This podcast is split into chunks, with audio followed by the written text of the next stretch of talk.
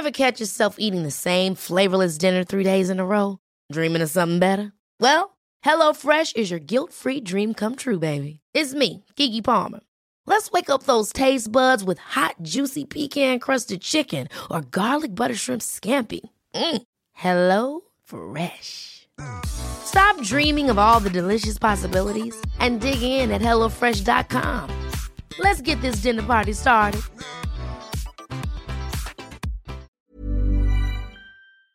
Un grupo de médicos mexicanos está buscando financiamiento para un proyecto que asegura permite el control del COVID-19 a través de la aplicación de antisépticos eh, mediante un proceso de nebulización.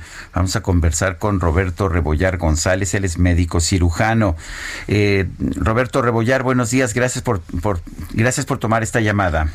Hola, buenos días. ¿Qué tal, Sergio Lupita? Hola, Muchas gracias por el espacio. A ver, Buenos días. exactamente cómo funciona esto.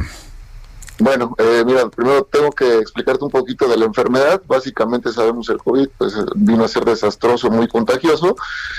Y el mecanismo de contagio básicamente es cuando alguien tose, estornuda, se forman microgotas, eh, eh, dentro de esas microgotas va contenido el virus y el virus puede alcanzar ciertas células de nuestro cuerpo o ciertos órganos que tienen un receptor específico, que en este caso se ha descubierto que es el AC2, y es donde empieza la replicación del crecimiento del virus. Se ha hablado de, de los ojos, por ejemplo, del tubo digestivo, pero principalmente la vía aérea superior.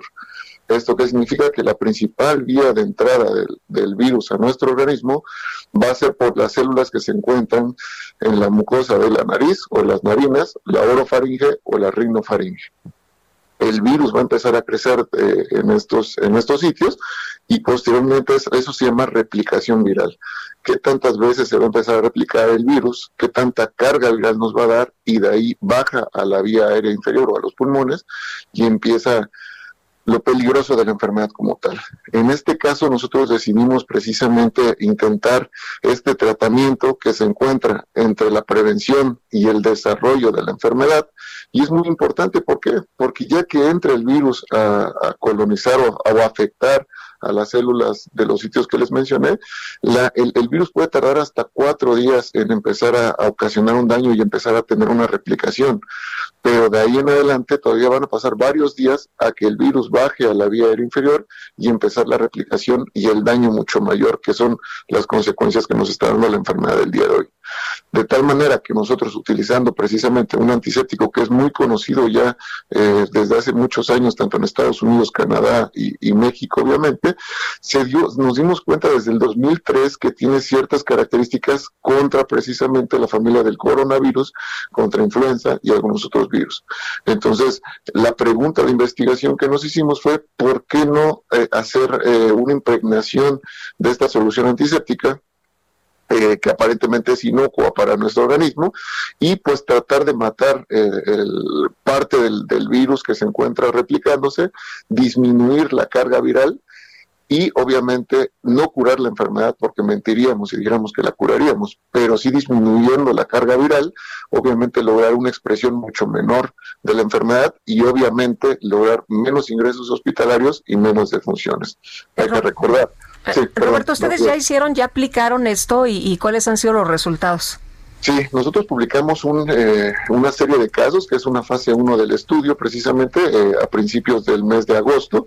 Lo hicimos en una revista internacional que se encuentra indexada. Y bueno, en este caso presentamos los primeros 32 pacientes que nosotros sometimos al tratamiento y los hallazgos fueron muy interesantes. ¿Por qué? Porque en promedio entre el tercero y cuarto día del, del tratamiento, la disminución de los síntomas fue muy importante. La mejoría de la frecuencia respiratoria y también las saturación del oxígeno. Estos son dos marcadores muy directos relacionados a qué tanto compromiso pulmonar va presentando nuestro paciente.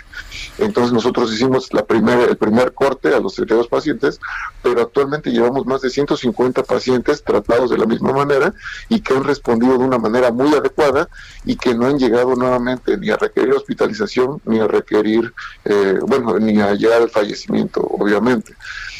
Esto es muy importante, ¿por qué? Porque vuelvo a repetir, nos encontramos en una fase 1 del estudio, pero seguir evolucionando en el camino del, de la investigación científica o del método científico nos obliga a hacer un estudio ya mucho más controlado que significa que eh, es un estudio que va a ser comparativo con el tratamiento convencional, ¿no? Con lo que está estableciendo la OMS y dependiendo de esos resultados vamos a ver qué tan efectivo o qué tan eficaz es esta eh, este tratamiento que estamos proponiendo que es coadyuvante y bueno, realmente saber qué resultados.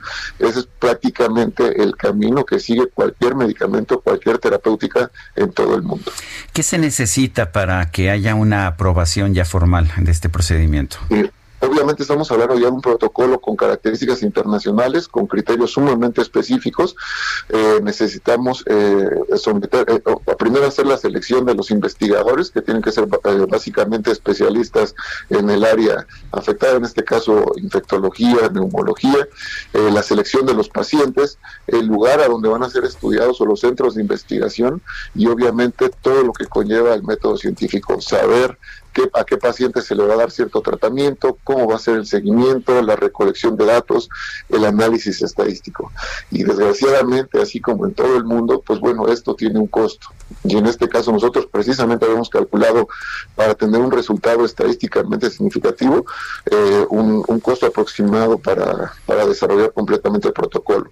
Indiscutiblemente se tiene que hacer el registro ante la COFEPRIS y bueno, cumplir con ciertos requisitos que, que pues, se van desarrollando conforme va. Oye, ¿tienen eh, dinero, tienen recursos para seguir con la investigación? Desgraciadamente la primera eh, la primera fase de la investigación básicamente la hicimos con, pacientes de nosotros y pues obviamente con recursos también de, nosotros.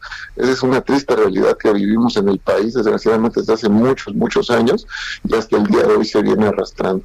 Eh, hay poco apoyo a la investigación científica en, en todos los ámbitos básicamente y esto ha frenado mucho la investigación en México desgraciadamente. Bueno, pues yo quiero agradecerte, Roberto Rebollar González, médico cirujano, el haber conversado con nosotros esta mañana. No, al contrario, Sergio, y gracias por el espacio. Nuevamente, la, intención sería seguir estimulando a más médicos, a más investigadores eh, mexicanos a continuar con esto. Actualmente hay varios centros en el país que están desarrollando la terapia y estamos obteniendo resultados muy buenos, pero bueno, que tome tanta fuerza que México también llegue a ser eh, una punta en el tratamiento de este tipo de, enfermedades, en este caso el, COVID-19, y bueno, que ojalá que tengamos un impacto muy bueno también en, en el gobierno federal. Even on a budget, quality is non-negotiable. That's why Quince is the place to score high-end essentials at 50 to 80% less than similar brands. Get your hands on buttery soft cashmere sweaters from just 60 bucks, Italian leather jackets, and so much more.